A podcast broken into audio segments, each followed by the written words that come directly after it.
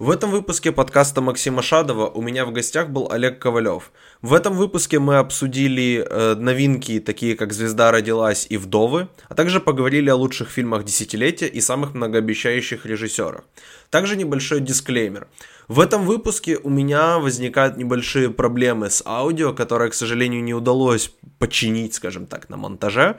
Это возникло из-за моей ошибки, и я уже точно знаю, как ее не допустить в следующих выпусках подкаста, поэтому надеюсь, что вам это не будет слишком сильно мешать, и вы все равно подпишитесь на этот подкаст, мне будет очень приятно. Поэтому давайте запустим музыку и будем слушать нас с Олегом.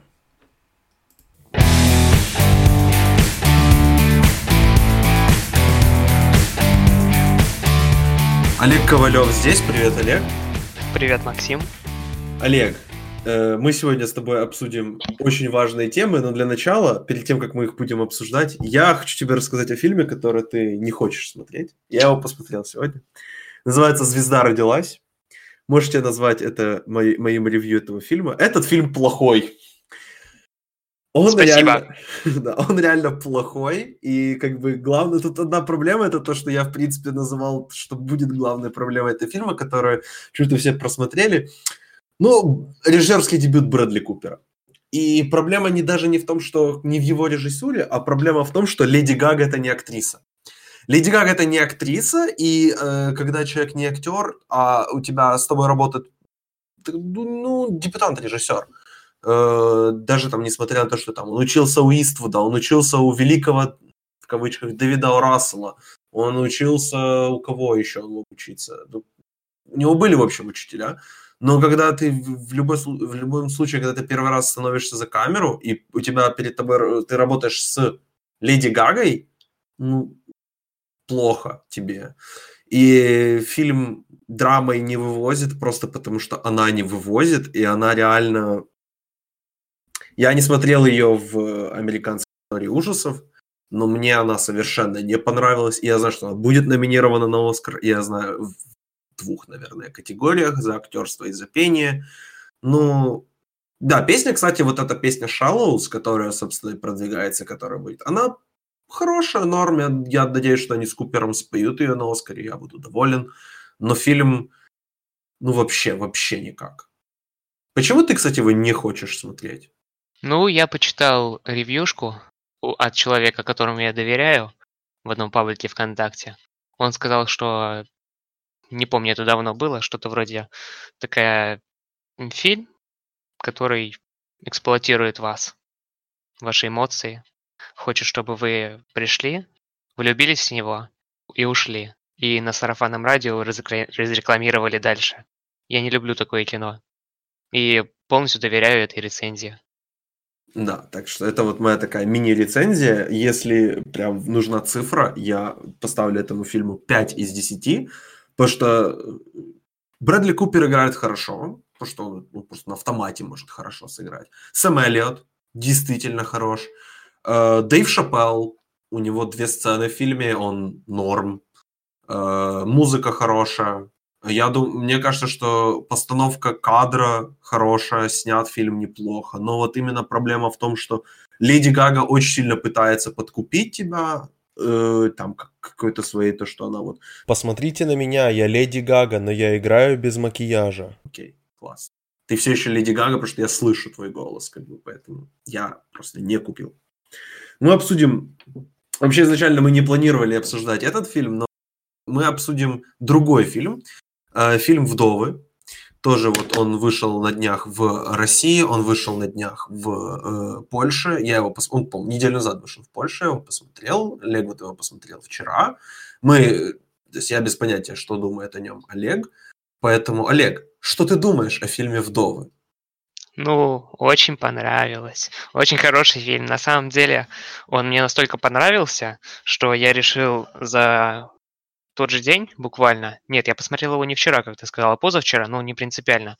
А вот вчера я уже посмотрел первый фильм Стива Маккуина «Голод» с Майклом Фасбендером, где он там голодает, и все очень плохо вообще.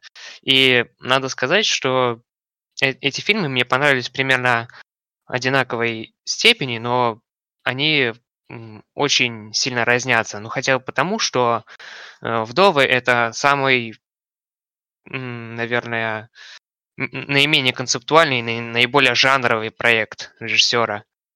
Потому что, мало ли ты знаешь, не знаешь, Стив Маккуин, он вообще изначально был известен как художник-концептуалист, он еще какую-то там британскую, какую-то британскую премию выиграл в 99 году, где за фильм короткометражный, в котором то ли пародировал, то ли выдавал Маш Бастеру Китону, как на него сарай падает.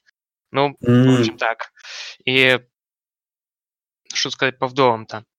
А, я пытался ограничить себя от всяких ожиданий. Ну, и... подожди, ты смотрел все фильмы Маккуина теперь, получается? Да, все фильмы Маккуина посмотрел. Э, какой тебе нравится меньше? Меньше всего мне понравился «Стыд», но я бы сказал, что они с «Голодом» э, выполнены примерно на одинаково хорошем уровне. Просто «Стыд» мне не, не то что посылом, самим акцентом проблем не сильно э, зацепил меня. Э, ну хорошо, тогда давай перейдем к «Вдовам». Э, немного предыстории. «Вдовы» — это фильм, который рекламируется как такой фильм ограбления, как типа типа друзья Оушена, но как бы как типа на стероидах. Посмотрите, здесь вообще все очень жестко. Я не считаю, что это правильный маркетинг. Это абсолютно не фильм об ограблении. Это фильм о персональной драме трех женщин в исполнении Виолы Дэвис, Си, э, Элизабет Дебики и Мишель Родригес, и к ним подключается четвертый Синтия Эрива. Э, и вот это о них фильм. Это не фильм об ограблении. Олег, рассказывай, почему этот фильм хороший? Почему этот фильм хорош? Ну, во-первых, я полностью согласен, что маркетинг в минус. Ну, какой маркетинг вот не в минус, интересно. Э, в принципе, фильму-то надо себя как-то продать, поэтому он пытается доказать, что он это продолжение Темного рыцаря, продолжение схватки Майка Ломана и все такое. Но на самом деле это фильм, который очень сильно вписывается в современные реалии люди все, которые пришли в этот фильм, и у этого фильма я считаю, что вообще один из лучших кастов в истории кинематографа, потому что здесь, наверное, одиннадцатую самую главную роль играет э, уже хороший, очень хороший известный актер. То есть это Джон Брентал, да, э, то есть при этом есть и в касте поддержки есть и э, Кэрри Кун, очень хорошая телеактриса, которая вот пытается тоже и в фильмах, в фильмах прорваться, и Колин Фаррелл, Роберт Дювал, Брайан Тайри Хенри и Дэниел Калуя, то есть очень много известных людей, очень хороших актеров. Поэтому э, фильм изначально уже преподносился как... То есть я его видел как какой-то мощный, мощный мощного претендента. Но он меня очень сильно удивил тем, что собственно, что это не фильм об ограблении, это фильм об этих трех персонажах, которым потом, собственно, присоединяется и четвертая девушка, но вот именно их драма, каждая, у каждая, что каждая должна избавиться от чего-то, каждую что-то бременит. Если Виола Дэвис, речь идет о долге, если Мишель Родригес и, ну, у Мишель и Элизабет, их персонажи очень похожие арки, что как бы э, они не могут сами прожить, они не могут сами быть сами существовать. Если Мишель речь идет о том, что она зависит финансово от мужа, то Дебики там просто зависимость вообще во всем идет от э, других людей, от ее матери, от ее, э, ну тогда, я не знаю, парня, мужа, я не помню точно, мужа, наверное, э, ее э, Бернтал сыграл. Э, вот, и мне очень понравилась именно Дебики. Она, мне кажется, здесь одна из главных звезд как вот она и Синтия Рива, у Рива роль поменьше, чем у остальных девушек, но она тоже очень мощная. Элизабет Дебики, чем она мне понравилась? Во-первых, она играет польку. Uh-huh. И я это, это, наверное, одно из, одно из лучших вообще э, кинематографических исполнений э, поляков в Голливуде. Вот она и Джеки Уивер, они играют э, поляков, и у них даже то есть, проскакивает акцент польский, который я слышу. Э, когда поляки говорят на английском языке. И то есть ее даже тоже, она, ее не зовут Элис по фильму, да, ее зовут Алиция, это польское имя. Поэтому меня это порадовало, потому что вспоминая, да, там паспорт Мэтта Деймона в идентификации Борна, это до сих mm-hmm. пор флешбеки. Да, поэтому я рад, что, что смогли так. Угу. Ну, мне на самом деле больше всего, что понравилось, что я уже пытался сказать, что этот фильм, он э, не эксплуатирует образ, который я бы уже даже назвал клише в современных условиях, клише о сильной женщине. Он нам показывает именно слабых женщин, которые вынуждены стать сильными в определенных условиях. И как-то подстроиться под мир, который, к сожалению, навсегда останется мужским, как бы того не хотел Джош Миллер, как бы он не хотел обратного. Я не согласен с этим. Почему? Ну, потому что фильм, э, ну, это очень уже немножечко о другом спор, но мне кажется, что фи- э, мир не будет ни мужским, ни женским. Я думаю, что мир идет к тому, чтобы все-таки быть как-то вне этого. Не знаю, возможно, продвижение и попытки вот таких фильмов о сильных женщинах, как бы, э, то есть которые пытаются вроде как выглядеть как фильм о сильных женщинах, да, если речь идет о маркетинге. Но он действительно о, о женщинах таких обычных, вот эта цитата, которая, собственно, есть в трейлере от Виолы Дэвис, что мы, смо- мы должны это сделать просто потому, что никто не думает, что у нас хватит... Э, э, как, я не знаю, как это на русском, но на английском она говорит «we don't have a balls to do that». То есть, э, что не хватит смелости, не хватит э, мужества, грубо говоря, да, сдел- э, провернуть это ограбление. Поэтому...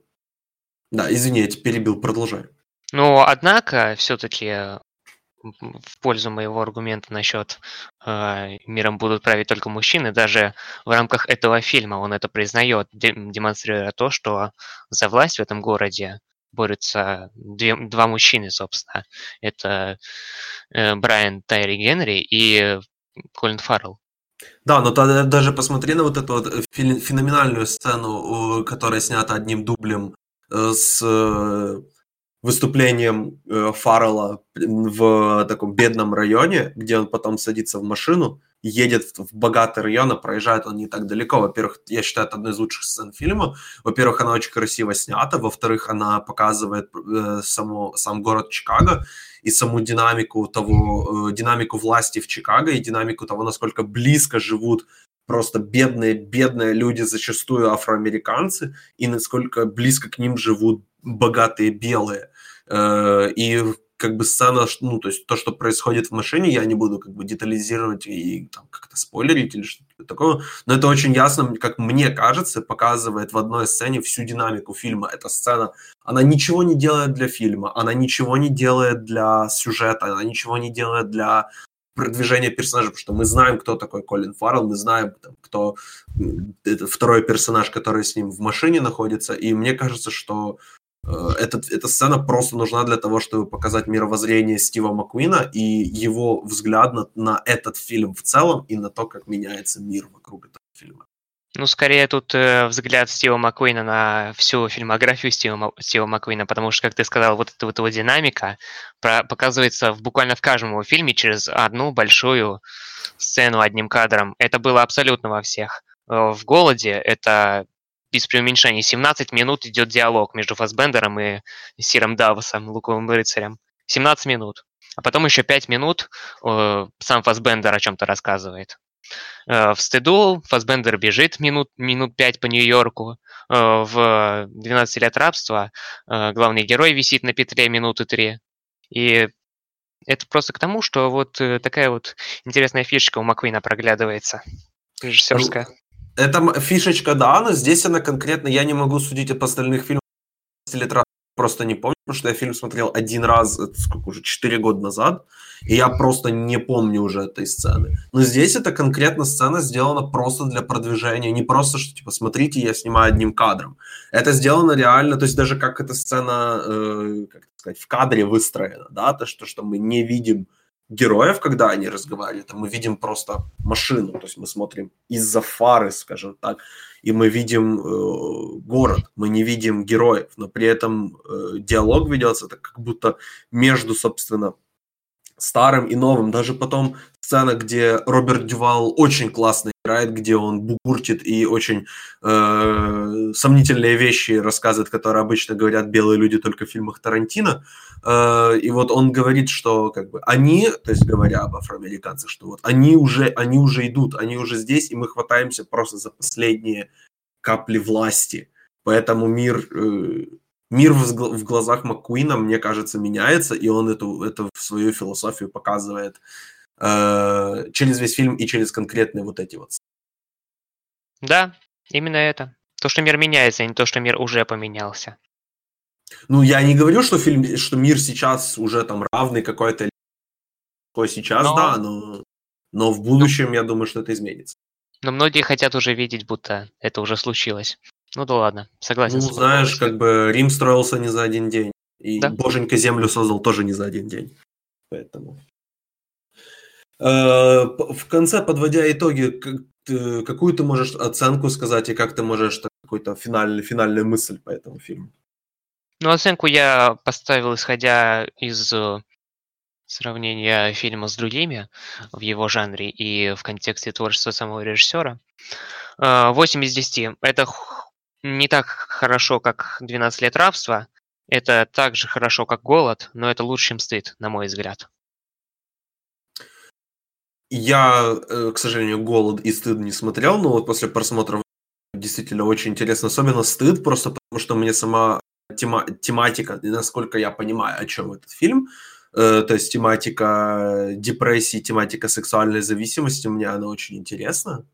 Возможно, я не прав, и фильм абсолютно не об этом, но, по крайней мере, на поверхности мне так кажется. А по поводу «Вдов», я уже сказал, то есть я все еще считаю, что этот фильм, что это, несмотря на то, что это не фильм об ограблении, несмотря на то, что это не, э, что это просто, это, это, это драма, это драма о, об этих, о, о трех женщинах, но на самом деле я все равно считаю, что это жанровый фильм, и я его ставлю в категорию не сколько драмы, э, не столько драмы, сколько триллера, и в моей иерархии триллеров э, лучший триллер, я считаю, в истории это «Крепкий орешек», Второе лучше это, я уже, если честно, даже забыл, что в моей иерархии, но вот «Вдов» я оставлю на третье место. Моя оценка 10 из 10. Лучший фильм этого года на данный момент.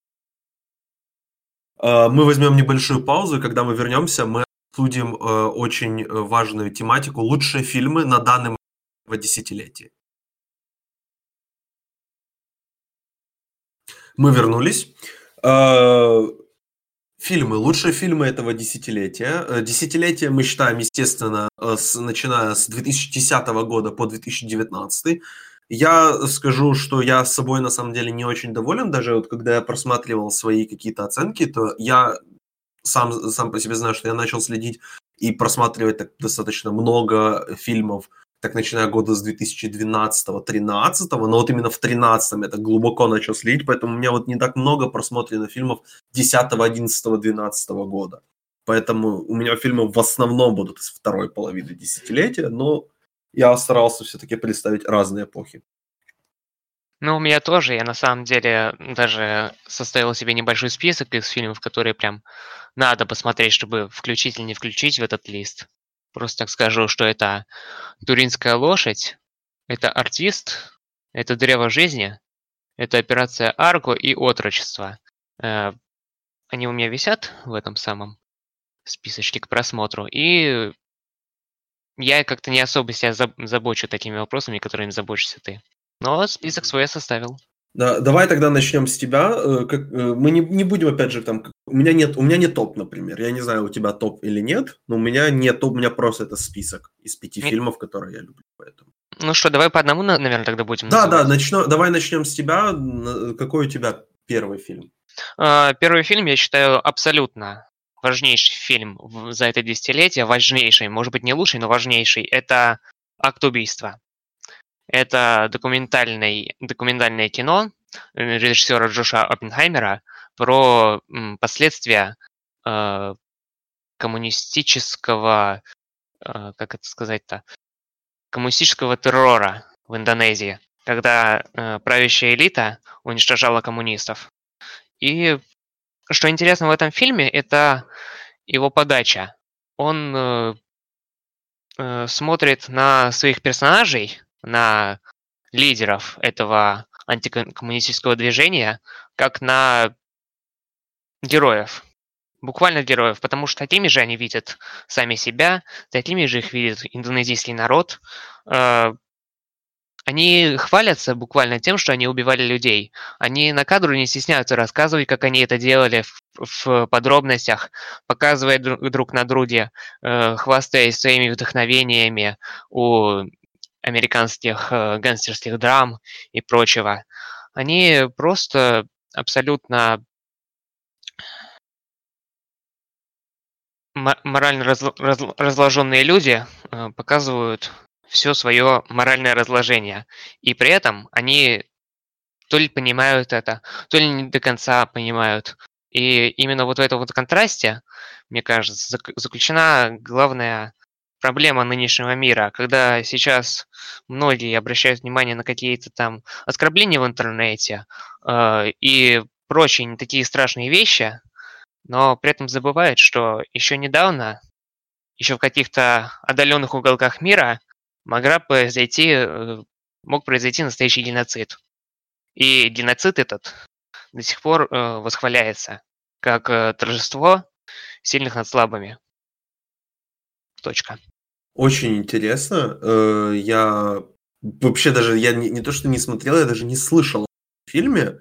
Я вот сейчас посмотрел, и он даже не выиграл Оскар в, в год когда а, он был номинирован. А кто там, кто там его обошел, даже интересно? Э, я сейчас, к сожалению, мне кинопоиск не показывает, кто обошел. Я сейчас попробую. Ты объясни, например, вот скажи, пожалуйста, как ты считаешь, этот фильм повлиял на, не знаю, например, на документальный кинематограф или на того же Джошуа Пингаймера, потому что я знаю, что это его не последний фильм в этом десятилетии, он после этого, по-моему, еще что-то снял.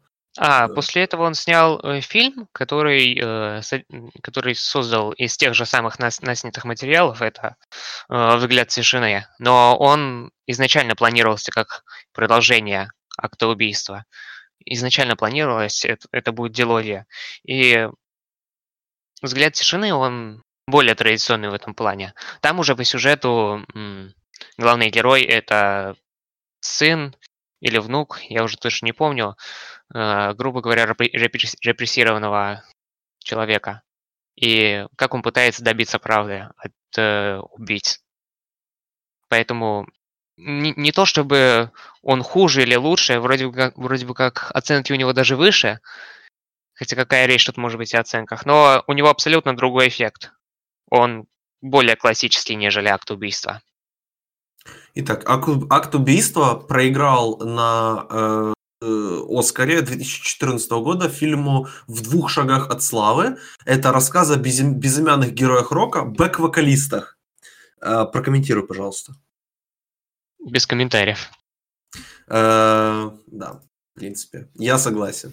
Да, действительно. Куда, куда тут нам с, с геноцидом в с массовыми убийствами в Индонезии, когда у нас тут документалка о бэк-вокалистах, безымянных героях. Нет, ну, да. ну может быть это, конечно, по-своему шедевр, я не смотрел, не могу судить. Не могу, да. Итак, мой первый фильм, это ты этот, конечно, фильм уже упомянул. Э, ты его, естественно, не смотрел. Это фильм «Отрочество». Я считаю, что этот фильм, э, он силен даже не, не столько тем, насколько это просто очень-очень-очень хороший фильм, насколько это, в принципе, достижение кинематографа в том плане, что э, есть люди, которая просто, потому что кинематограф строится, мне кажется, на доверии во многом. И просто люди, которые доверяют, э, доверяют режиссеру Ричарду Линклейтеру, который просто он договаривается с ними, и они встречаются раз э, там, каждый год в течение 10 лет, снимают отрывки какие-то, и, и, и потом из этого получается трехчасовой фильм. Это, я считаю, э, великим достижением, в принципе, кинематографа. И тот факт, что «Отрочество» не выиграл «Оскар» в год выхода, э, это, это просто, я считаю, до сих пор величайшим преступлением этого, этого года, э, этого, этого десятилетия плане «Оскара», в плане того, что этот фильм не выиграл. И без, безусловно, великолепная игра актеров. Итан Хоук, Бойд Холбрук, Ой, не Бойд Холбрук, подожди. Э, господи, Бойд Холбрук это в «Хищнике», который играл. А в «Отрочестве» играл Эллар Калтрейн, господи, перепутаю их постоянно. Да, Патриша Аркет, которая, собственно, получила Оскар, и дочь, э, дочь Ричарда Линклейтера Лорелей, все блистательно сыграли, и этот, э, то есть, мне интересно всегда смотреть на э, взросление, в принципе, я люблю подрост... такое вот, не подростковое кино, а под кино о подростках, Я люблю смотреть такого плана фильмы. И здесь, как бы, когда тебе показывают натурально, что растут не только персонажи, но растут и актеры, и это видно по тому, как у, там, у актеров некоторых, если речь идет о, о детях даже, там ломается голос, да, или там у них появляются брекеты. Это вещи, которые выглядят ненатурально в фильмах, которые пытаются показать или берут разных актеров, чтобы показать разные периоды жизни Э, подростка, это невозможно показать настолько реально, насколько это показало отрочество. И я до сих пор считаю, что это один из лучших фильмов, в принципе, о жизни человеческой. Поэтому однозначно рекомендация с моей стороны, это один из моих фильмов этого десятилетия. А он ну, 12 я... лет снимался, не 10, я вот ошибся, 12. О. Ну, я как человек, который у очень специфического режиссера Ричарда Линклейтера смотрел всего один фильм, могу заявить, что Ричард Линклейтер очень специфический режиссер, и, в принципе, и я слышал мнение, что отрочество это полностью несмотрибельная хуйня, она не стоит вашего времени, но я, опять-таки, не смотрел отрочество, не буду ничего навязывать. Э, вот. Этот фильм, он очень, он очень размеренный, каких-то экшен, ну, то есть не, не то, что, ну, понятно, экшен сцен, имеется в виду даже нет какого действия, очень там многие сцены, то есть ну, это, я вот помню сцену и, там, где отец с сыном едут на пикник, и просто показывается их просто как они проводят время вместе, как они э, ловят рыбу, как они э, общаются между собой. Мне эти сцены интересны, мне эти сцены для меня они важны. Поэтому если там люди не могут смотреть фильмы с размеренным э, таким с размеренным pacing ом, то мне кажется, им будет сложно понять, э, сложно не, не то что понять, а сложно полюбить этот фильм. Я Линк, у Линклейтера смотрел шесть фильмов, э, правильно считаю? Да, шесть. И я, я обожаю этого режиссера. Нет ни одного фильма, который, его, который не понравился или который ставил меньше 9 баллов. Э, поэтому отрочество однозначная рекомендация, если вы не смотрели еще. Олег, какой твой второй фильм? Ну, предположим, она Спайка Джонса. Э, Это, наверное, вот был мой где-то вот восьмой, девятый. Он очень близко подошел. Очень близко. Что тут сказать? Великолепные актерские работы Хакина Феникса, в частности. Наверное, одного из лучших. Да что там сказать? Лучшего актив... активного актера современности. Отличная операторская работа. Очень милые моменты в нем прослеживаются в этом фильме. Да и, в принципе, его посыл, на самом деле, мне очень близок. Это фильм про грядущую эпоху интровертов и всего такого. Мне кажется, этот фильм стоит посмотреть каждому. Я бы больше отметил, мне лично, опять же, мое мнение, мне больше понравилась актерская работа Скарлетт Йоханссон в этом фильме. Это, мне кажется, ее абсолютно лучшая роль в карьере. Я не смотрел э, там под твоей кожей, по-моему, фильм называется, там, где она играет убийцу инопланетянина, который... Побудь в моей шкуре в нашем переводе. Побудь в моей шкуре, да, прости, да, да, да.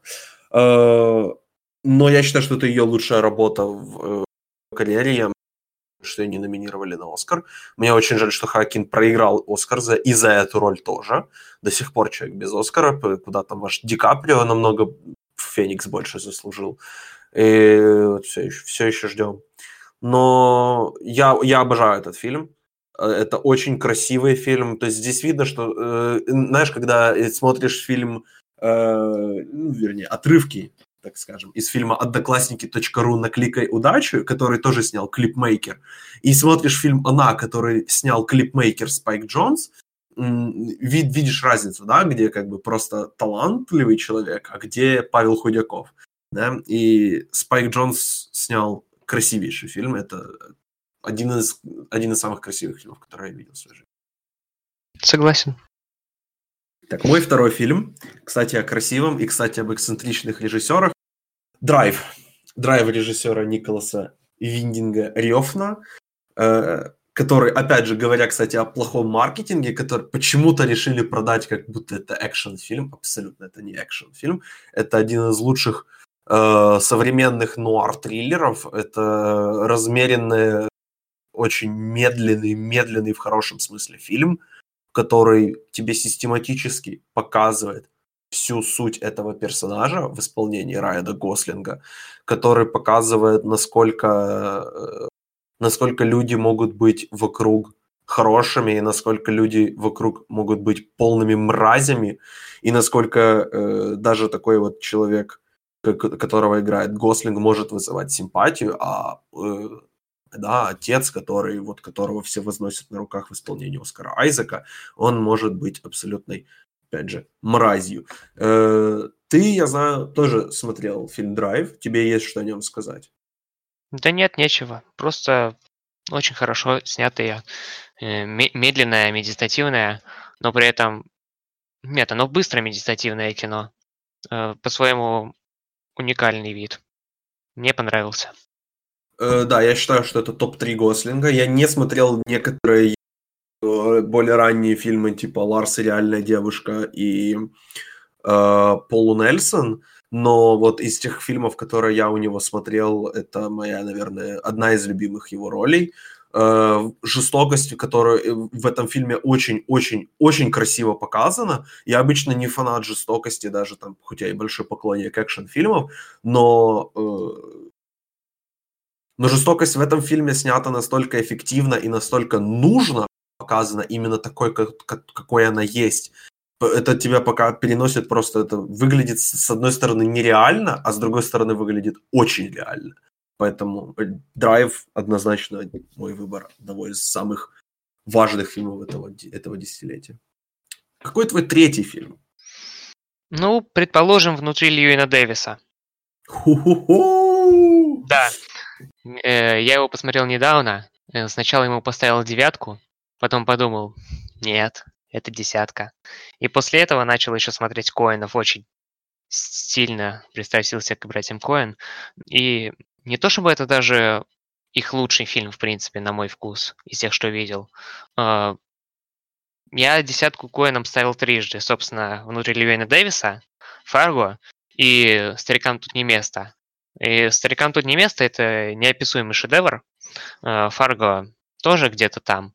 Но внутри Льюина Дэвиса это фильм, который очень интересным образом запал мне в душу, а, потому что мне лично очень нравятся музыкальные фильмы, которые именно музыкой пытаются, не пытаются, а отлично умеют двигать сюжет вперед. И при этом э, демонстрировать нам персонажей, которые э, неоднозначны и не пытаются э, влюбить в себя зрителя. Они просто максимально искренне э, с зрителем. И все. Что еще сказать? Я очень люблю этот фильм, и мне кажется, я тебе, я тебе эту фразу, мне кажется, что я, я всего один раз смотрел внутри Льюина Дэвиса, что я лучше отношусь к этому фильму просто потому, что я смотрел его всего один раз. И мне кажется, что при пересмотре я боюсь, что мне понравится меньше. Но этот код и этот э, человек с гитарой... У меня, кстати, до сих пор через пять лет, когда я его последний, то есть первый раз посмотрел, э, у меня до сих пор есть песни из этого, из саундтрека этого фильма в моем плейлисте. Поэтому этот фильм до сих пор со мной резонирует. Это на 5 коинов. Я не знаю, что должно свергнуть для меня Большого Лебовски с первого места, хоть я не смотрел «Фарго» и не смотрел «Старикам тут не место». Возможно, собственно, эти два фильма и могут это сделать. Но я, я люблю этот фильм внутри Льюина Дэвиса и тоже однозначно, однозначная рекомендация, если вы его не смотрели. А, кстати, фильмы о музыкантах. Мой третий фильм, я думаю, ты, если, если задумался над тем, какие фильмы я могу поставить, возможно, ты предполагал, что я этот фильм поставлю, потому что в год его выхода и... Да, в год, в год его выхода это фильм, который, о котором никто не говорил, потому что он, по сути, не вышел в кинотеатрах где-то еще, кроме Америки и Ирландии, наверное. Это фильм, mm-hmm. который, который который нужно было искать, чтобы его посмотреть. И я слышал рекомендации американских критиков перед тем, как я его посмотрел. И вот буквально вчера я был в гостях у своей подруги, которая мне сказала, слушай, я вот случайно тут попал на такой фильм, называется «Синг Стрит». И, э, и, блин, какой же классный фильм. И да, этот фильм просто великолепный, кстати, вот о, том, о моей любви э, к подростковому кино. Джон Карни снимает очень специфические фильмы. Его фильм, который я тоже очень хотел сюда поставить, но все-таки решил, что два фильма одного режиссера не хочу ставить. Это фильм «Начать сначала», э, который 2013 года с Кирой Найтли и Марком Раффало в ролях. Э, тоже прекраснейшее кино. Но этот фильм, он еще более такой, еще больше он избавлен от кинозвезд. Да, здесь есть Эйден Гиллан из «Игры престолов», но опять же, Эйдена Гиллана только и знают, что, а, ну это тот мизинец из «Игры престолов». Он, хотя он, у, него огромное резюме, он отличный актер. Здесь есть чувак, э, который, Джек Глисон, который пришел искупать вину за то, что он снялся в богомразном фильме «Трансформеры 4», где вся суть его персонажа была в том, что он носит в кошельке э, бумажечку, которая э, рассказывает, почему он может трахаться с 16-летней дочерью главного героя. Прости, прости господи, Майкл Бэй. Э, тебе долго еще отмаливать грехи надо будет за этот фильм. Эм, Синг-стрит вот э, просто шикарно показывает каждого персонажа. Он раскрывает в основном, конечно, двух главных героев, но и даже э, второстепенные персонажи, они, они 3D, они наполнены жизнью, они наполнены желанием смотреть и желанием жить и встать после просмотра этого фильма, стоишь же просто «Yes! Да!» Вот он, он вызывает эти эмоции, и музыка просто... М-м. Олег, ты смотрел этот фильм? Я знаю, что да, у, тебя, у тебя мнение не такое яркое, как у меня, поэтому... Не фильм. такое яркое, но поначалу, после одной секунды после просмотра, оно было достаточно ярким, но я его вспомнил вот сейчас, когда ты его назвал, впервые за очень, очень долгое время.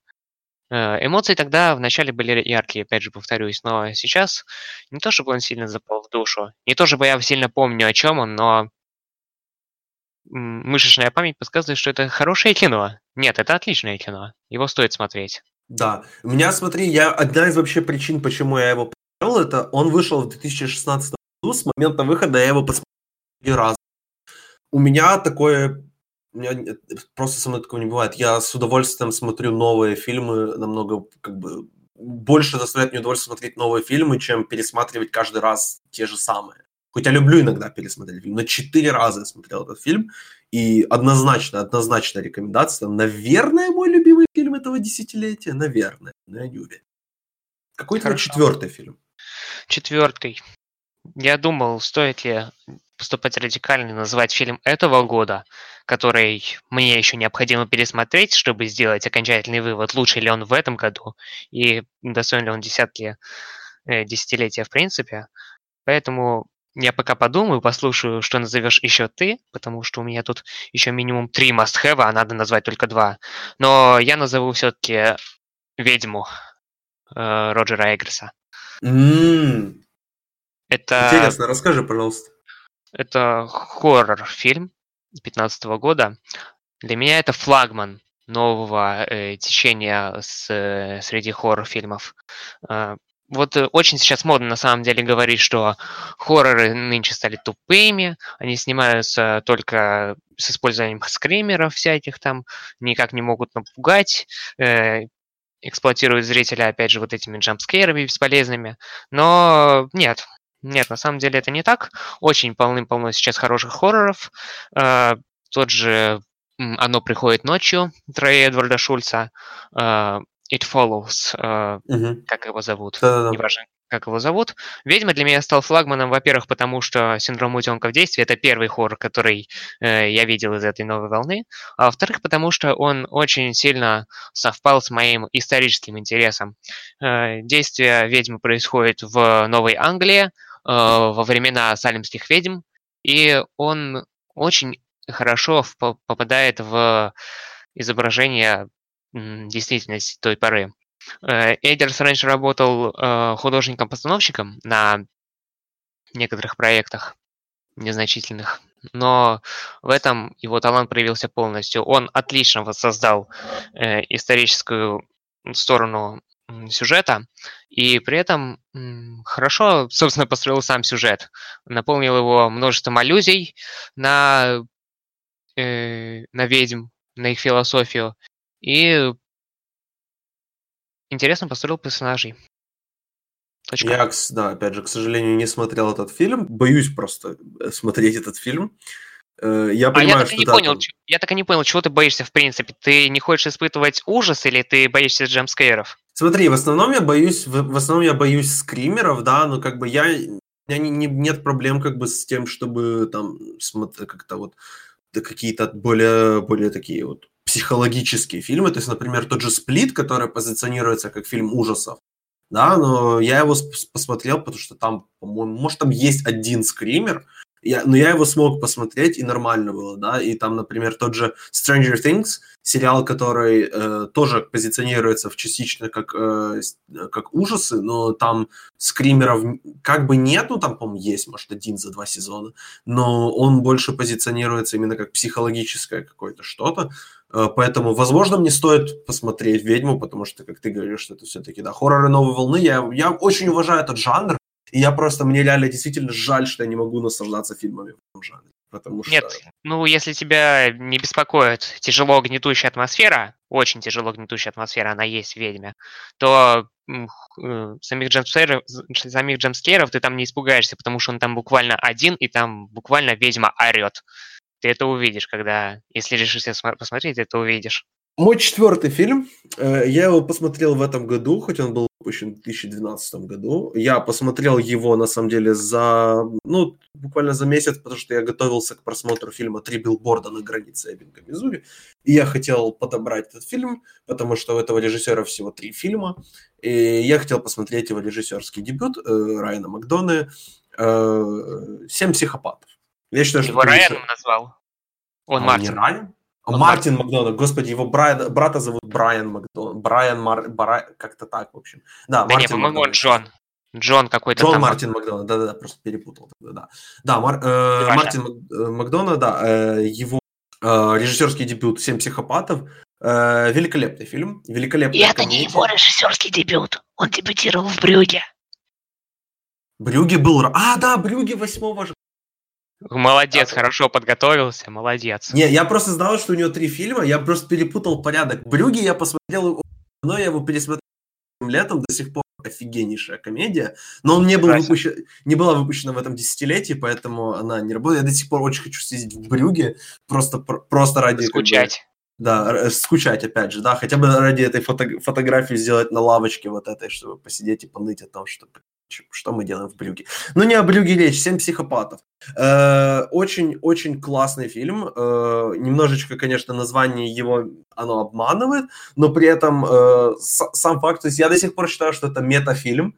Я до сих пор считаю, что режиссер дописал сценарий о том, как он пишет сценарий к этому фильму. И я, по-моему, он сам говорил, что это не так, что это не метафильм абсолютно. Я предпочитаю считать, что это мета-кино. Э, это абсолютно одна из лучших ролей в карьере Сама Роквелла. Э, он, ну, до сих пор э, у многих он ассоциируется с понятием «А, ну это этот, тот парень». Вот, и как бы сейчас он стал, ну, ну вот этот, тот парень из трех билбордов. Для меня он всегда будет тем самым парнем из э, «Семи психопатов». Э, Колин Фаррелл очень классно играет такого дурачка, э, как, собственно, он и играет, мне кажется, и в, и в Брюге. Э, очень тоже хорошие роли от ну, там, две секунды роли Ольги Куриленко, вообще молодец, 10 из 10. Потом кто еще вообще в этом фильме есть? Я уже, я уже забыл окончательно. Но вот эти двое, их... Кристофер Пламер. Ой, Пламер. Кристофер Пламер офигенный. Уокер, Уокер, Уокер. Да-да-да, Кристофер, Кристофер Уокер, Уокен, который просто его вот это вот, э, э, типа, как, какая там была фраза, что я тебя сейчас застрелю, он говорит, пошел нахер, и просто разворачивается и уходит. Это просто гениально гениально. Спасибо тебе, норвежский Netflix, что когда я замерзал в Осло и собирался садиться на автобус э, компании, э, компании, господи, как они называются, это Easy Bus, что ли, называется компания. Э, вот, я нашел этот фильм, э, вот. Я нашел этот фильм и решил, что, а, посмотрю-ка я его в дороге, и посмотрел, и, господи, как это было вкусненько. «Семь психопатов» — это один из самых смешных фильмов, которые я видел в своей жизни, лучшая комедия однозначно этого десятилетия. Ну что, ты хочешь выбрать свой пятый фильм, или ты хочешь, чтобы я назвал свой пятый, а потом ты еще подумаешь? Ну, смотри, у меня тут э, три фильма из шестнадцатого года, и они все одинаково хороши. И я был уверен, что ты назовешь ну, по меньшей мере, один из них. Я все еще надеюсь, что ты сделаешь это сейчас. Нет, нет, нет. Сейчас у тебя будет гореть от фильма, который я назову.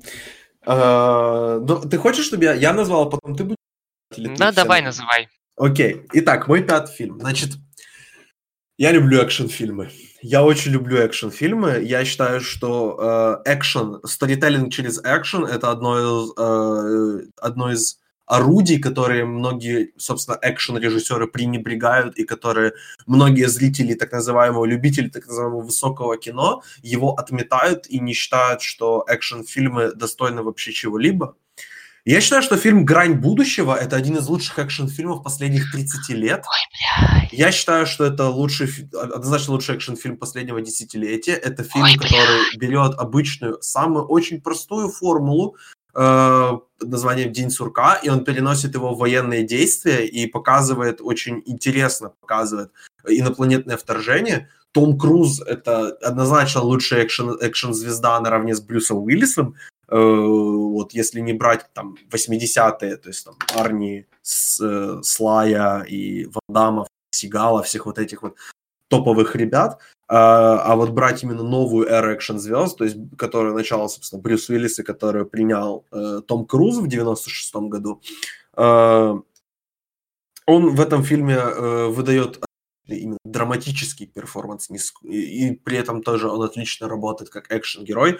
Эмили Блант в этом фильме, собственно, ее карьера взлетает, и как бы мне кажется, что любую ее роль вот ближайшую, будущую или э, текущую уже, которую мы очень ценим, э, ее можно э, вернуть обратно. Да, по сути, ее первым прорывным фильмом была «Петля времени», но именно этот фильм ее ввел в массы, ее сделал известной, ее сделал звездой. Поэтому в любом случае, ну и отличные как бы роли поддержки от, от Брэндона Глисона, Господи, а кто еще был в этом фильме? Ну, инопланетяне очень классный, сам концепт очень интересный. Я не понимаю, зачем они делают продолжение. Во-первых, потому что этот фильм провалился в прокате, а во-вторых, потому что я не знаю, зачем этому фильму продолжение. Ну, делают окей. Э, этот фильм я э, считаю безумно, безумно хорошим. Я его смотрел, по-моему, три раза с момента его выхода, и я его буду смотреть еще годы вперед. А теперь расскажи, почему, почему ты не любишь этот фильм. Ну, я смотрел его на стриме в компании стримера и зрителей. В русском дубляже я половину посмотрел, потом спать ушел. Мне не понравилось. И сейчас бы, конечно, в десятилетие, когда вышел Безумный Макс, что-то говорить про экшен, э, кроме Безумного Макса. Я считаю, что он он очень силен, и ты называешь Безумного Макса как свой пятый фильм или нет? Нет, я просто его так вот впихнул, потому а, что... ну я, я, я как бы, я уважаю Безумный Макс, просто идет уже личное предпочтение. Если мне сказать на выбор, какой фильм ты хочешь посмотреть прямо сейчас, я выберу «Грань будущего», а не «Безумного Макса». Только по этой причине я могу. Потому что я это вот как раз уже... Всем предыдущим фильмам это мои десятки. «Грань будущего» это, это девятка у меня, «Безумный Макс» это у меня восьмерка. Но вот я люблю эти фильмы, поэтому я... Мне сложно другой аргумент еще привести, кроме как просто фактор смотрибельности для меня выше у «Грани будущего». Ну, ладно, просто для меня вот «Безумный Макс» — это своеобразный э, Dark Souls от мира кино в плане подачи истории. Это очень... Там глубокая история. Она не недолгая, она глубокая. Поэтому мне нравится, как там она подается через экшен по-настоящему. Не то, чтобы мне есть что противопоставить грани будущего, которая якобы, не, якобы сейчас с моей стороны должна не продвигаться через экшен. Я просто его не досмотрел, чтобы об этом судить. А, тем не менее, мне пора бы уже назвать свой пятый фильм. Да. Тут, опять-таки, выбор один из двух.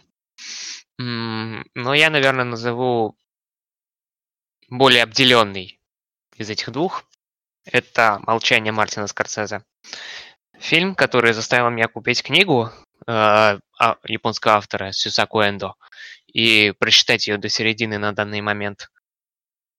Очень хорошая книга, надо сказать. Э, не то чтобы я в ней пока что нашел какие-то расхождения с экранизацией, что хорошо или плохо, не знаю, но этот фильм меня тронул до глубины души. Сам, самый его главный плюс в том, что он в нашем российском прокате проходил в оригинале с субтитрами. он настолько не продвигался никем, что ему просто не стали делать дубляж. Вот. Ты считаешь, что Эндрю Гарфилда номинировали не за тот фильм? Я считаю, что Эндрю Гарфилда номинировали не за тот фильм. Абсолютно. И э, соображением совести не то, чтобы такой плохой фильм. Но я упрощу и скажу, что он плохой по сравнению с, э, с молчанием. И его роль там тоже несоизмерима. Несоизмеримы друг по отношению к другу. Можешь задать мне какой-нибудь наводящий вопрос, пожалуйста? Э, хорошо. Я не буду это вырезать. Хорошо. Э, наводящий вопрос. Э, как тебе португальский акцент персонажа в этом фильме? Он там был? Ну, Хороший ответ, да. Ну, Нет. ну, просто понимаешь, я вот сейчас читаю кни- книгу, и там по-русски они говорят. И типа, ты что, ну, ты, ну, ты ее в переводе читаешь, поэтому. Да. Поэтому, ну да. Ну тогда ладно. Э, да. Э, я, кстати, не соглашусь, что по, по соображениям совести плохой фильм. Я очень, сильно не соглашусь. Ну, ладно. Да и не буду э, спорить.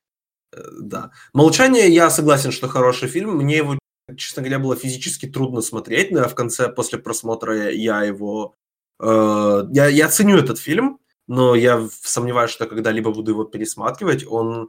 Там некоторые моменты были повторялись. Мне кажется, что... Я знаю, что очень трудно проходил постпродакшн этого фильма.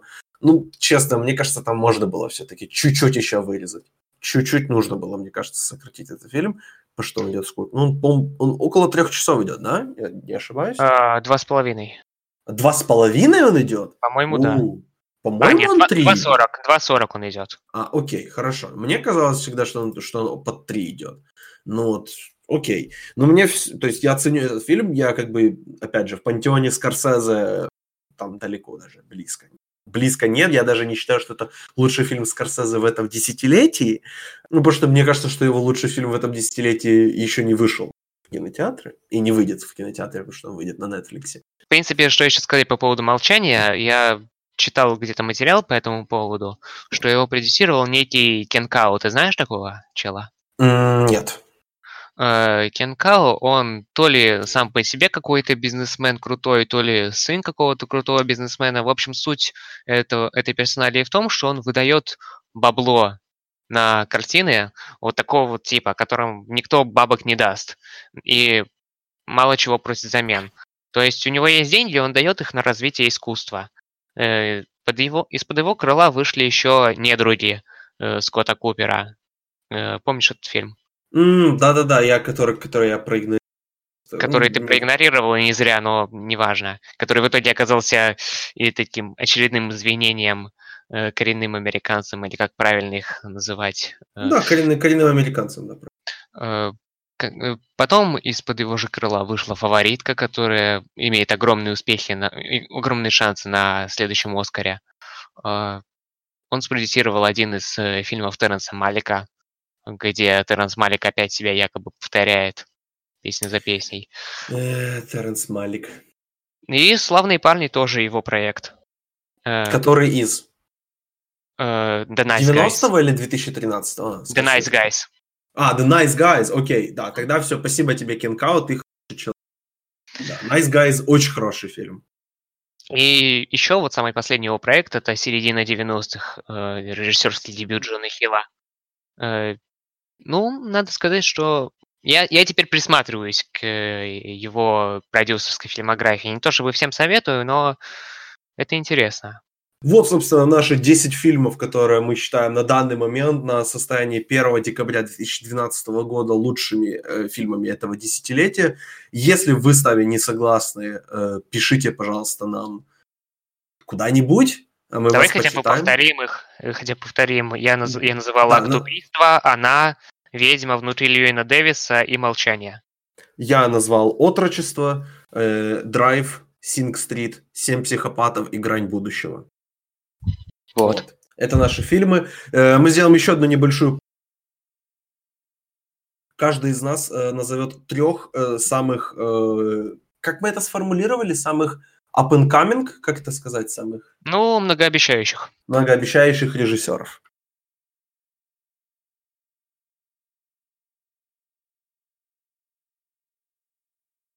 Мы вернулись. Э, теперь режиссеры. Да, самые 6, 6 получается у нас будет список из шести самых многообещающих режиссеров. Э, я назову, прежде чем, я, прежде чем мы начнем перечислять наших режиссеров, я назову критерии, по которым я отбирал режиссеров. То есть я считаю, что у моего у, как бы, многообещающего режиссера не должно быть больше трех фильмов в его фильмографии, полнометражных. О, и у него не должно быть э, Оскара за лучший режиссер. Вот это мои были главные критерии. Ну, я примерно так же составил свой список. Ну, опять же, с тебя начнем. Кто будет твоим первым режиссером? Первым режиссером, скажем так, пусть будет это самое последнее мое открытие, Панас Косматос. Это человек, который снял э, пока что два фильма. По ту сторону Черной радуги, который я пытался посмотреть за полчаса до подкаста и выключил нахрен, потому что это невыносимая просто тягомотина, которая пытается играть из себя космическую Одиссею, но у нее не получается это, которая настолько напыщенная в своем режиссерском великолепии, что нахрен заглатывает тебя целиком и причмокивает, говорит, нет, никуда ты не уйдешь, а ты такой нажимаешь на кнопочку закрыть и уходишь. Вот так вот. А, и в этом году он снял многим полюбившийся фильм, многим полюбившимся, в частности, за главную роль Николаса Кейджа, вернувшегося в большое кино с яростным криком. Да, это фильм «Мэнди». Э, слышал про Мэнди? Конечно, да, конечно. Про Мэнди. Я, я слышал, но я, я его я думаю, смотрю, потому что, опять же, как мне сказали, меня очень сильно убедили, что это не хоррор. Да, э, интересно, кто это был. Да, э, что это... Как ты, как ты его характеризуешь, этот фильм? Я бы сказал, что это экранизация black metal. Всего о, вообще. О, как. То есть вот, э, про, проводя параллель с «По ту сторону черной радуги», этот э, «По ту сторону черной радуги» очень хвалили многие э, эсэшники с Ютуба, которые про кино пишут и говорят, типа, вот так-то так-то надо делать, чтобы было хорошо. А, но у него, на, на мой вкус, на первый час фильма, проблема в том, что он претенциозный да, не, да до нельзя. Я ненавижу это слово претенциозный, но вот именно в этом случае оно работает, потому что претенциозность подразумевается неспособность фильма справиться с собственными сюжетными, в первую очередь, замашками. Там персонажи единственный персонаж рассказывает э, что-либо вообще, разговаривать умеет. И говорит он так, будто у него, не знаю, там очень все плохо в жизни было всегда. Настолько он придыхает над каждым словом, что... В общем, в Мэнди такой херни нет. Николас Кейдж там просто берет и разъебывает. Все. У Мэнди есть катастрофические огромные яйца. И это именно то, чего не хватало. Вот на самом деле в этом плане можно провести параллель с твоим отношением к Йоргусу Лантимусу. Ты не можешь смотреть его фильмы, потому что, наверное, не воспринимаешь их как комедии, правильно? Ну смотри, я не воспринимаю «Лобстер» в принципе. Я не считаю, что это фильм. Я считаю, что это худший фильм, который я видел. «Лобстер» ужасен. Это ужасный фильм. Я не понимаю, почему у него столько фанатов. «Убийство священного оленя» я не воспринимаю его как комедию, но я воспринимаю его просто как, как фильм. Этот фильм можно смотреть. Э, он, он да, опять же, он очень лантиманский. И ну, я, я его смогу, смогу воспринимать хотя бы в отличие от Лобстера. Ну вот я поначалу тоже не особо мог э, воспринимать убийство священного оленя, как ты помнишь, я тебе в прямом эфире писал свои впечатления, а потом я подумал и понял, а в принципе, а хер ли бы это не быть комедией. Э, и я же, я же ржал, пока смотрел его. Может быть, э, ну, потом это, кстати, подтвердилось, когда я читал интервью э, Лантимуса с нашим э, всея Руси Антоном Долиным, он там подтверждал, что мы типа снимаем комедию, пожалуйста, пацаны, вот это вот то самое, играйте так. И Мэнди... Ну, я не сказать... понимал просто, я не понимаю, почему э, убийство священного оленя так... Я не понимаю. Ну, блин, мне не смешно, когда у человека умирают дети. Мне не да. смешно. Э, понимаешь, просто есть такое понятие, я в книге Кубрика прочитал про Кубрика, гротеск. Это гротескный юмор такой, который тебе в лицо пихает э, свою иррациональность, э, нереальность и, в принципе, напыщенность. Чрезмерную напыщенность. Ну так подожди, на, гротескность, напыщенность и все вот это, это не убийство священного оленя. Ну, оно, понто, оно потоньше. Это очень, надо эмоционально воспринимать, мне кажется. А, я начну вот из своих трех решений. Райан Куглер. Э, ты смотрел всего один фильм у Райана Куглера, и тебе он не понравился. Я смотрел два фильма из трех. Фрутвейл я до сих пор не смотрел. Э, Крид он снял, и он снял Черную пантеру.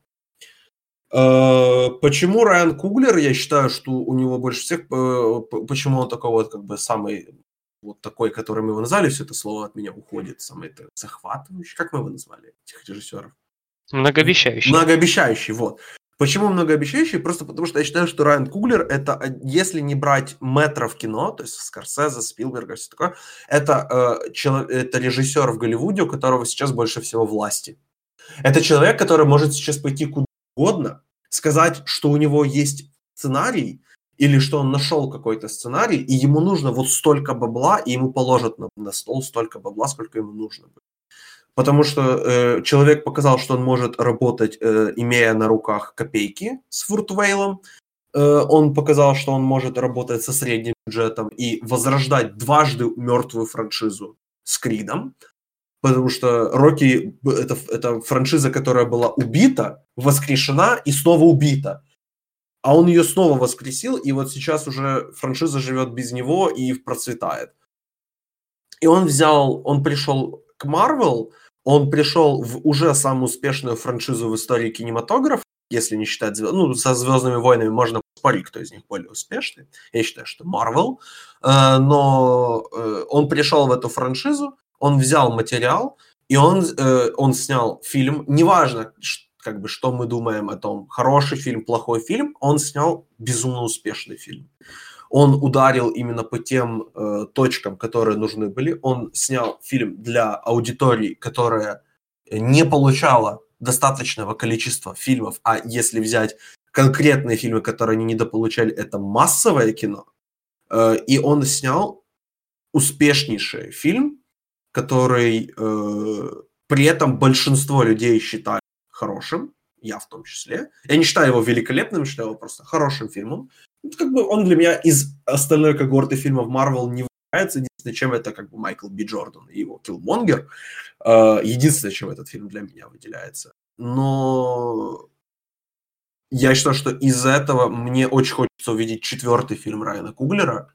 И я очень впечатлен его предыдущим проектом. Я до сих пор жалею, что не, не смотрел Фрутвейл и хочу посмотреть Фрутвейл. Ага, следующий фильм Райана Кугля «Wrong Answer». Э, учитель математики в, Ан- в Атланте. Э, что-то там с ним не так произошло. Майкл Би Джордан снова вернется в его а. Естественно, Майкл Би Джордан снова вернется. Я помню, а, я, кстати, слышал в подкасте Билла Симмонса с Майклом Би Джорданом как раз. Он рассказывал там об этом фильме, по-моему. Или... А нет, он о другом рассказывал, но об этом он упоминал вот с Райаном будет проект. Но я не, он там выходит, по-моему, то ли в следующем, то ли через, через два года. Ну, мне интересно посмотреть. Поэтому. Тебе есть что добавить? Я Черную Пантеру в гробу видал. Точка. Идем дальше. Но... Угу. Не, ну я, не, подожди, если ты хочешь еще что-то добавить, пожалуйста. Тебе, да, о, тебе, тебе вообще интересно было бы посмотреть Фрутвейл и Крида? Ну, да, допустим, у Крида, ладно, это франшизовый фильм, может, тебе менее Тебе там Фрутвейл тебе интересно будет посмотреть? Фрутвейл интересно. Я не знаю, о чем оно, а, и это вижу. Biography, драма, романс идет э, полтора часа. Почему это о, поли... о чуваке, которого э, полицей угу. не, несправедливо застрелили полицейские его там. Э, собственно, этого парня, которого застрелили. Это не спойлер, это как бы, во-первых, реальная история, во-вторых, это, по-моему, происходит на второй минуте фильма. Э, его играет, собственно, этого парня Майкл Би Джордан. Это его ну, прорывная роль. Его... Просто этот фильм у меня в watch-листе висит в, на MDB, э, рядом с 1270 фильмов еще. Угу. Поэтому рано или поздно дойду, наверное. Наверное, да. Наверное. Какой да. твой второй режиссер? Мой второй режиссер это Шейн Карут.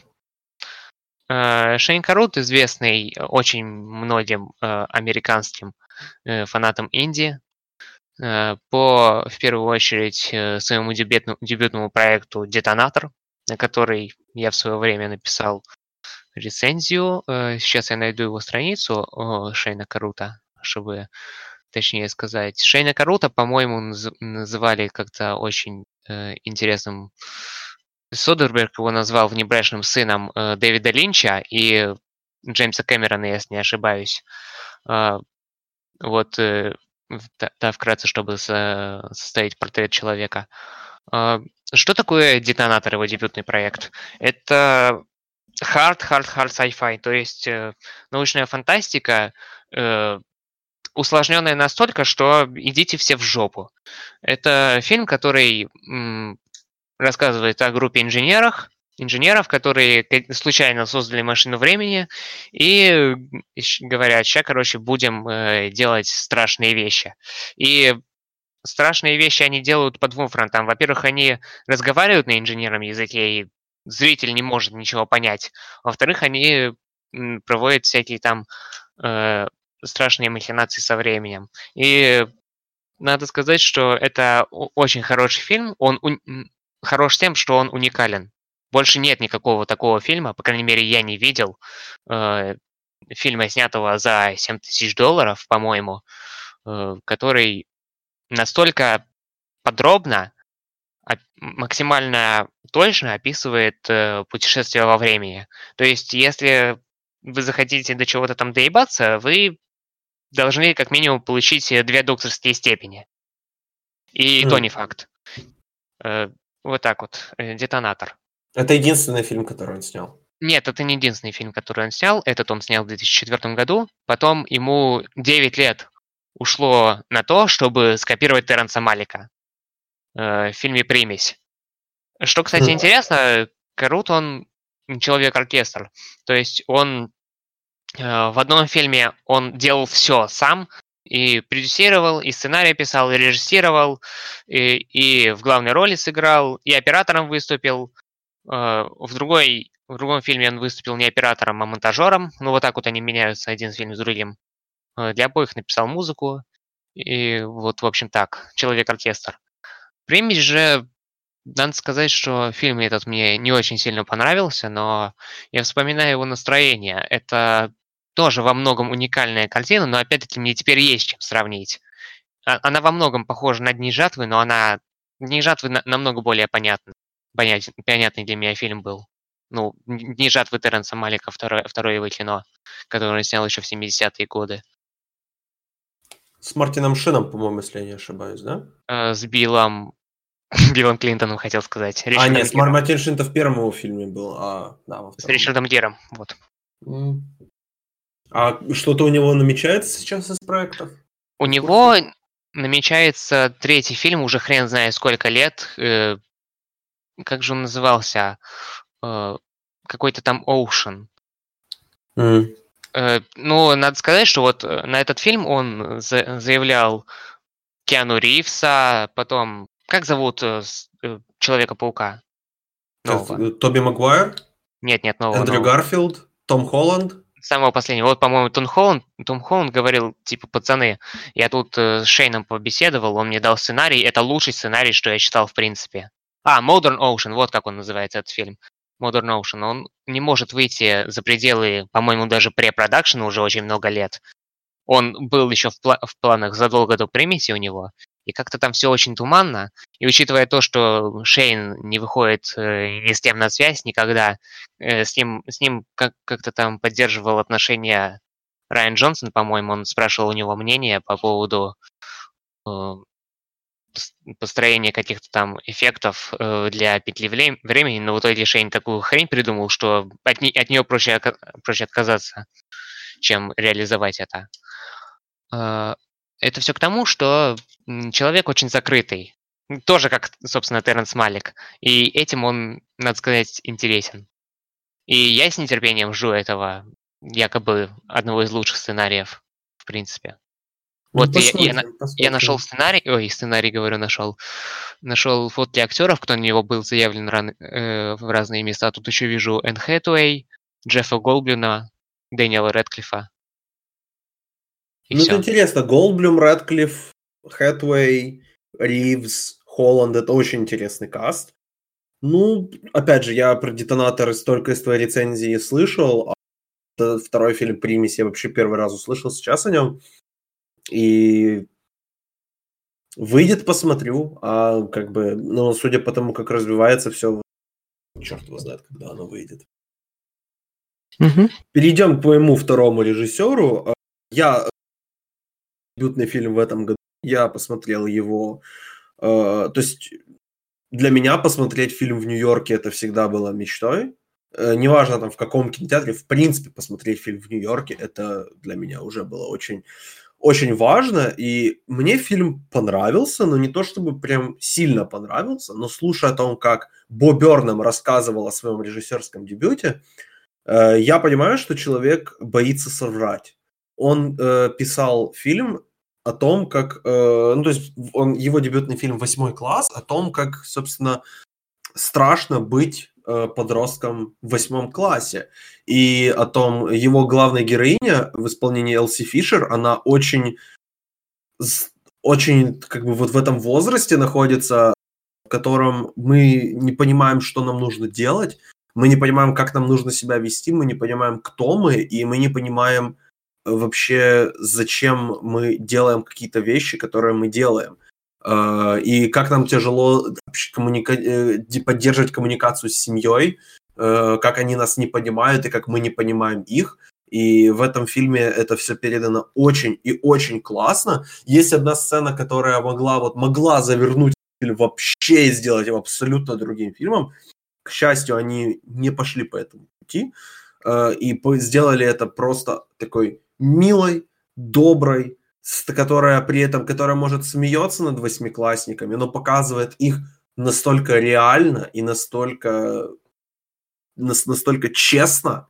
И вот это вот в конце, э, она, собственно, главная героиня, она как бы видеоблогер, да, но ее никто не смотрит она постит на, э, собственно, как и мы, да, как бы мы подкастеры, которых никто не слушает, ага, но не суть. Она постит э, в своей, своей видеоблоге, где она рассказывает о какой-то там информационных каких-то вещах, и она считает, что если она будет добавлять в конце фразу «Гуччи», то это ей принесет какой-то какой-то просмотр или что такое, или она просто пытается быть крутой. Но видно, насколько она это делает неискренне, и насколько Боб Берном смог заставить и ее, и всех остальных восьмиклассников, которые, или там девятиклассников, которые играли в этом фильме, сыграть именно так, как они сыграли.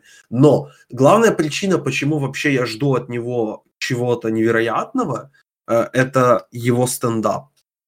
Его стендап это один из самых вообще изобретательных самых необычных стендапов, которые я видел в своей жизни. Его концерт э, What, например, это 2013 э, года, это одно из великолепнейших выступлений. То, как он играет э, с эффектами, с музыкой, то, как он обманывает, э, да, обманывает, но при этом он честен со своим зрителем, но он его как бы может завести и создать какую-то иллюзию того, что он делает что-то, хотя на самом деле он это делает абсолютно по другой причине. В своем стендапе он использует эти приемы для того, чтобы неожиданно как бы э, донести панчлайн, даже когда человек еще не слышал сетапа шутки. А э, в кинематографе, учитывая, что он показал фильмом «Восьмой класс», что он может снимать фильмы, и ему это интересно, я думаю, что если он начнет по максимуму использовать свой потенциал изобретательности и потенциал своего мозга для создания каких-то необычных и странных фильмов, будет очень хорошо. Ну, вот что ты можешь сказать конкретно по режиссерской работе? То есть э, можно прямо ощутить какой-то авторский стиль уже в самом начале карьеры? Э, да, безусловно. Ну, первый фильм у него, он, он очень... Его именно, он очень э, связан с тем, как как бы вот э, из того, что Боб Бернам сам рассказывал, что это очень, он для него личный как бы тема, потому что он сам в школе был таким, естественно, он не был, как бы, опять же, девочкой-восьмиклассницей, он был, ну, он был парнем-восьмиклассником, и просто то, как он, он, у него, на самом деле, я, например, смог себя спокойно соотнести с главной героиней, и его стиль в том, как он снимает, как он снимает жизнь ее глазами, как он показывает персонажей, то есть не так, как обычно, да, там, если смотреть какие-то школьные фильмы, то, да, там, быдло или там какой-то там, так, так называемый на английском языке, були, который у нас нет какого-то хулиган, это переводим, хулиганы, да, э, то это не, не совсем то, но вот то, как он показывает школьных хулиганов, это я не видел такого. То есть он действительно пытается, он создает своих персонажей и ставит их в реальный мир, а не создает мир и, и, и засовывает там куда-то. То есть я, я, безусловно, можно и как бы создать свой мир и создать персонажи, которые не выглядят реальными. Но мне очень нравится то, как он создает персонажей с нуля, но при этом ты считаешь их э, реальными и реальными людьми. Ну, звучит интригующе. Смотреть вот. я, конечно, это не буду. Э, восьмой класс я очень... Я рекомендую семерку. То есть я считаю, что там... Ему есть куда расти, безусловно, но я думаю, что его вот второй и третий фильмы, когда он решит их снимать, это будет очень-очень интересно. Угу. Какой твой третий режиссер? Я вот надеюсь, что у нас хоть один здесь, потому что вот у меня последний тот, который вот мне кажется, что он может совпасть, поэтому давай. Ты, ты пила собрался называть? Нет, нет, увы. Ну, я согласен. Ну, я тоже пила не собираюсь называть. Я назову нет? Роберта Эдерса. Да. Я Роберта Эдерса уже вспоминал сегодня как автора «Ведьмы». Великолепный фильм, смотреть всем обязательно. Даже если вы боитесь, вы сритесь и смотрите. Вот. Э, чем он меня впечатлил? Во-первых, я вот захожу к нему на страницу на MDB, у него два постера его фильмам «Ведьма» и «The Telltale Heart». Очень красивые постеры. Очень готические такие, черненькие. Мне нравится. И я вот с нетерпением жду его следующего фильма «The Lighthouse», где он снимет э, Уильяма Дефо в роли некого э, смотри- смотрителя маяка в э, Новой Канаде, или как это называется. Э, при, при, короче, сюжет будет происходить в пред, прошлом веке, начале прошлого века. И это будет э, черно-белый, что, не, что, не важно, что немаловажно, фэнтезийный хоррор. Это то именно, чего я жду от этого режиссера, который показал свою заинтересованность мистикой на грани фантазии и интересным э, подходом к дизайну фильма. Вот. Да, я хочу посмотреть «Ведьму». Я думаю, что я... Я постараюсь это сделать в ближайшие пару месяцев, но вот сейчас подбирается наградный сезон. Я стара... буду стараться, конечно, смотреть все фильмы этого года, но вот «Ведьма» у меня сейчас, да. Ну, Высоко. на самом деле, пока что я не знаю еще, как э, оценить именно режиссерский почерк этого режиссера, но я надеюсь, что в будущем он разовьется в не то чтобы бюджетную темную версию э, Питера Джексона, но что-то вроде такого. Я искренне на это надеюсь. Питера Джексона которого? Который снимает э, «Властелин колец» или который снимает, условно говоря, «Милые кости» или «Тинтина»? Но я просто не вспомнил такого режиссера, который, кроме Питера Джексона, так э, или иначе специализировался на фэнтези. Лукас? А хотя у Лукаса граффити, граффити было американское. Да и это все-таки больше sci-fi, нежели фэнтези. А, ну да, ну да. Э, Хоть и очень условный sci-fi. Данкан Джонс? Да, он отстойный сам по Ну, он менее успешный, да. Да. Поэтому, да. Ну, я, опять же, в «Ведьме» очень заинтересован. Как его еще раз зовут, этого товарища? Э, Роберт Эггерс. Роберт Эггерс. Окей. Запоминайте эти имена, потому что они вам, они вам будут нужны. А мой последний режиссер, которого я... Я не знаю, почему на самом деле надеялся, что ты его назовешь, но мне почему-то казалось, что он может попасть.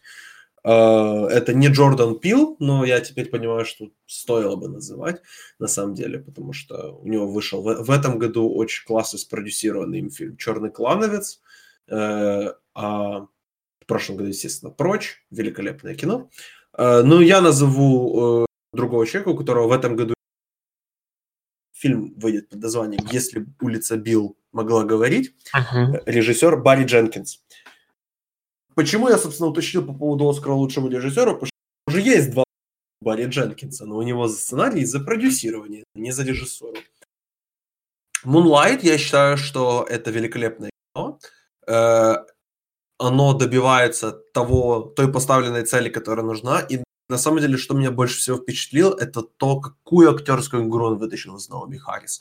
Наоми Харрис в этом фильме для меня это, это открытие. Это одна из вообще лучших, э, лучших и любимых моих ролей за последние ну, лет пять точно она великолепна. И его умение работать с актерами, все вот эти вот три, три э, парня, которые играют... Э, господи, как главного героя зовут-то в Лайте? Шамирова, по-моему, зовут? Так.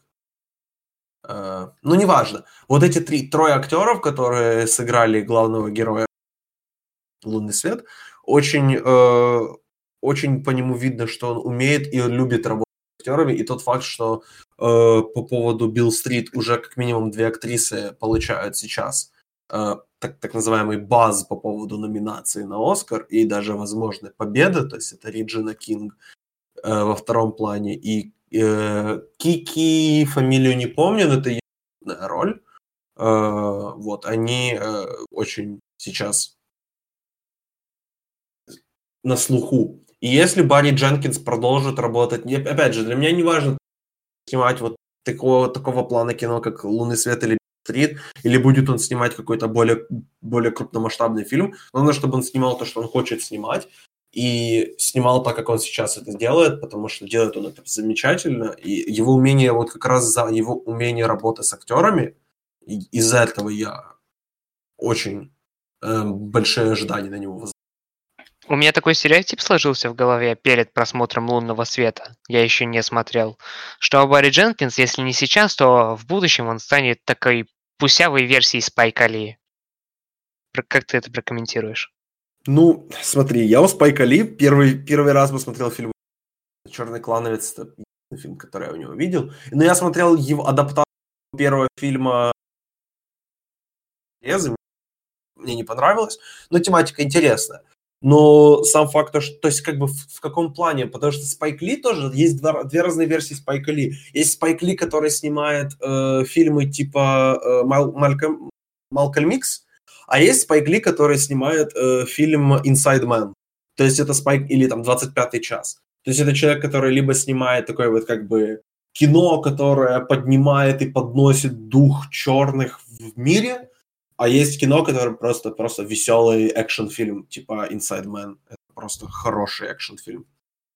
Поэтому... я, я про идеологический месседж, как правило. Ну смотри, «Лунный свет» это не, это не идеологический черный фильм. Абсолютно. Этот угу. фильм точно так же мог, бы, мог быть о белых. Он, это просто это фильм о бедных людях, которые, то есть это фильм о людях, которые растут в бедности и вокруг преступлений, и это фильм о том, что человек не может быть тем, кем он хочет быть. А не может он быть, потому что иначе его просто могут убить. Угу. И этот фильм абсолютно, я не считаю, что он, да, там снят а конкретно, возможно, он э, конкретно районе, где живут черные, и наверняка он выбирался, э, то есть локация выбиралась, э, ну, она там основана более-менее на реальной истории, насколько я знаю, поэтому локация не, не выбиралась случайно, но я считаю, что этот фильм, он в корне, то есть если, например, взять тот же «Черный клановец», да, не о названии говорить, да, этот фильм о расизме, да, то этот фильм, грубо, ну, это в прямом смысле фильм о Куклукс-клане, да, то здесь этот фильм, он не снят о расе, он не снят о том, что там белые как-то там что-то ужимают, он скорее, то есть это о, о черном комьюнити, но это не о противопоставлении черного и белого это, это просто о этих людях. И просто Но я вот сейчас вот я вот сейчас смотрю в окно, там вот за окном, э, за по ту сторону улицы Хрущевки, я думаю, что вот там тоже могла бы такая история произойти запросто. Вообще, да, спокойно. Конечно, там, ну то есть брать надо, конечно, не Петербург, э, а, а так, скорее могла бы эта история произойти в каком-нибудь, не знаю, э, блин, Туле, Туля. Вот, вот Тула больше похожа как раз на ту Флориду, показан в э, фильме «Лунный свет», поэтому э, мне не, не понравилось, очень сильно не понравилась номинированная на Оскар операторская работа в этом фильме, но это мое личное мнение. мне кажется, что если как бы операторская работа, можно на нее закрыть глаза, если она не нравится, или, даже понравится, я советую в любом случае э, посмотреть этот фильм. И постарайтесь, постарайтесь отбросить всю вот эту оскаровскую шумиху с Лололендом, которая была у них связана, как эти фильмы навсегда теперь связаны друг с другом, и нельзя не говорить, э, э, нельзя говорить об одном, не говоря о другом. Но я надеюсь, что все-таки можно воспринимать этот фильм без сравнений с Лололендом, потому что сложно эти два фильма сравнить, какой из них лучше, как-то очень сложно. Но я советую очень оценить этот фильм. Вот, собственно, наши шесть режиссеров. Э, три режиссера Олега это... Панас Косматос, Роберт Эджерс и Шейн Карут. А мои более такие, так называемые, попсовые, это Райан Куглер, Бо Бёрнем и Барри Дженкинс. А, на этом, в принципе, у меня все. Олег, ты что-то еще хочешь добавить? Может, как, какое-то что-то про- прорекламировать? Да нет, нечего рекламировать. Ничего не поддерживается. Ничего не поддерживается. Спасибо тебе большое, Олег. Спасибо, что пригласил. Очень приятно. Спасибо еще раз за то, что слушали этот подкаст. Подпишитесь, если вам понравилось и вы хотите еще услышать о том, как мы с Олегом полтора часа разговариваем о кино. Нам нравится, нам не сложно. И мы вернемся уже, скорее всего, на следующей неделе. Скорее всего, это снова будет Олег и, возможно, будет Никита. Мы поговорим о разных вещах и не только о кино. Эм, спасибо еще раз. До свидания.